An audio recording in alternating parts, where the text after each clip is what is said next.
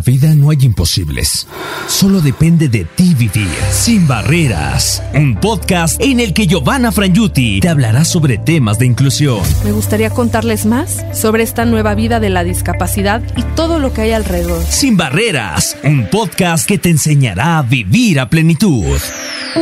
Capítulo dos. Cuando decidí aceptarme, podcast Sin Barreras. ¿Qué tal? Gracias por estar aquí de nuevo. ¿Te acuerdas de mí? La vez pasada te platicaba que mi vida cambió fuertemente. Tuve un grave accidente por el cual los médicos, por mi salud, decidieron amputarme las dos piernas por debajo de la rodilla. Y miles de cosas pasaron por mi mente. Sin embargo, una de las dudas que tuve cuando estaba en la, en la cama, al darme cuenta que no tenían las piernas, fue ¿qué voy a hacer ahora? Y ahora te cuento qué es lo que decidí hacer, porque pasaron muchos días en el hospital. Te decía, estaba yo en el hospital, me di cuenta que no tenía las piernas y fue muy fuerte para mí el shock, porque no es algo a lo que uno está acostumbrado o que se imagina que va a afrontar en la vida, menos siendo una persona joven que te crees sin límites, que te quieres comer al mundo. Sin embargo, la manera en que lo afronté fue un shock. O sea, te puedo decir que yo estuve muchos días en shock, sin saber qué estaba pasando. Influyeron mucho también los medicamentos. Todo el tiempo eh, estaba cansada, veía borroso. Este, eh, fue una recuperación muy fuerte para mi cuerpo y asimilarlo todo. Pero poco a poco, con el paso de los días y cuando mis papás llegaron al hospital a estar conmigo, después de que ellos se enteraron de todo lo que había pasado, mmm, fui asimilando la situación. No de la mejor manera. Digo, ¿cuál sería la mejor manera? Sinceramente, no lo sé cuál es la mejor manera, pero al principio te decía que yo estaba en shock, eh, no lograba entender por qué estaba ahí, incluso a veces me despertaba pensando que era un sueño o una pesadilla, y llegué a tener muchas transfusiones de sangre. De hecho, tuve una segunda cirugía. Imagínate, después de la primera tan grave de la amputación, tuve una segunda que duró cuatro horas, y en esa eh, cirugía que yo estuve anestesiada por la mitad del cuerpo para abajo, pero sin embargo aún así veía algunas cosas. Tuve muchas transfusiones de sangre y perdí mucha, mucha sangre, y después de esa cirugía, cuando desperté, me habían amputado un poco más las piernas para tener un muñón listo para una prótesis.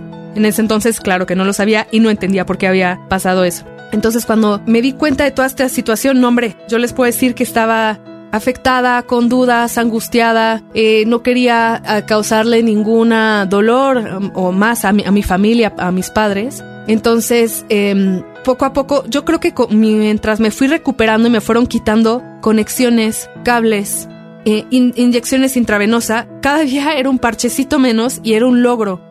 O cuando me quitaban una pastilla de las que tenía y me daba la enfermera, era un logro. Dentro de las ocho o diez pastillas que me tenía que tomar diarias, era un logro. Entonces empezamos primero a celebrar esos pequeños logros. Después eh, seguimos cantando algunas canciones en el hospital que me recordaban a mis tiempos en la secundaria, en la preparatoria. Eso me dio para arriba. Y uno de los puntos clave que te quiero contar, cuando realmente decidí aceptar mi situación, o mi mente dijo, bueno, no estamos tan mal, por así decírtelo, es cuando pude moverme de la cama. ¿Te imaginas estar dos meses acostado en una cama de un hospital, viendo las mismas cuatro paredes, médicos entrando y saliendo, tu vida colgando de un hilo, sin poder moverte? Eh, digamos que no es una situación fácil. Sin embargo, lo que cambió mucho mi perspectiva fue cuando me dieron mi silla de ruedas. Fue un día que mi papá llegó con una silla de ruedas y me la trajo y me dijo, aquí está tu Airbus, o sea, como tu avión. Y yo dije, bueno, a ver qué tal. La vi y dije, me acordé de eh, personas mayores, no me acordaba de, de personas eh, jóvenes en sillas de ruedas. Sin embargo, no sabes lo que fue para mí la liberación cuando me subí a la silla de ruedas.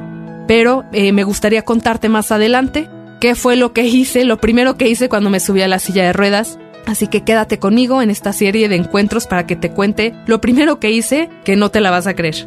Gracias por escucharme. Me escuchas aquí en este podcast Sin Barreras. Te recuerdo que puedes mandar un mensaje a Sabrosita. Hay un WhatsApp donde escribes al cincuenta y cinco, treinta y siete, sesenta y cuatro, doce, cero tres para mandar cualquier idea o sugerencia, o también a sabrosita arroba n r m punto com punto m x. Estamos en contacto contigo. Me encantará seguir escuchándonos, conectar contigo, dame tus ideas. Y también en las redes sociales me encuentras como arroba Sin Barreras con Giovanna Franyuti en Facebook, Instagram, Twitter.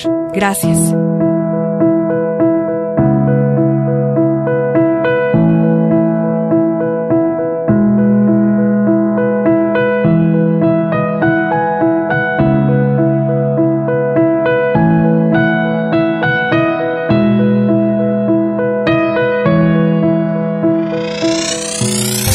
Barreras, un podcast que te enseñará a vivir a plenitud.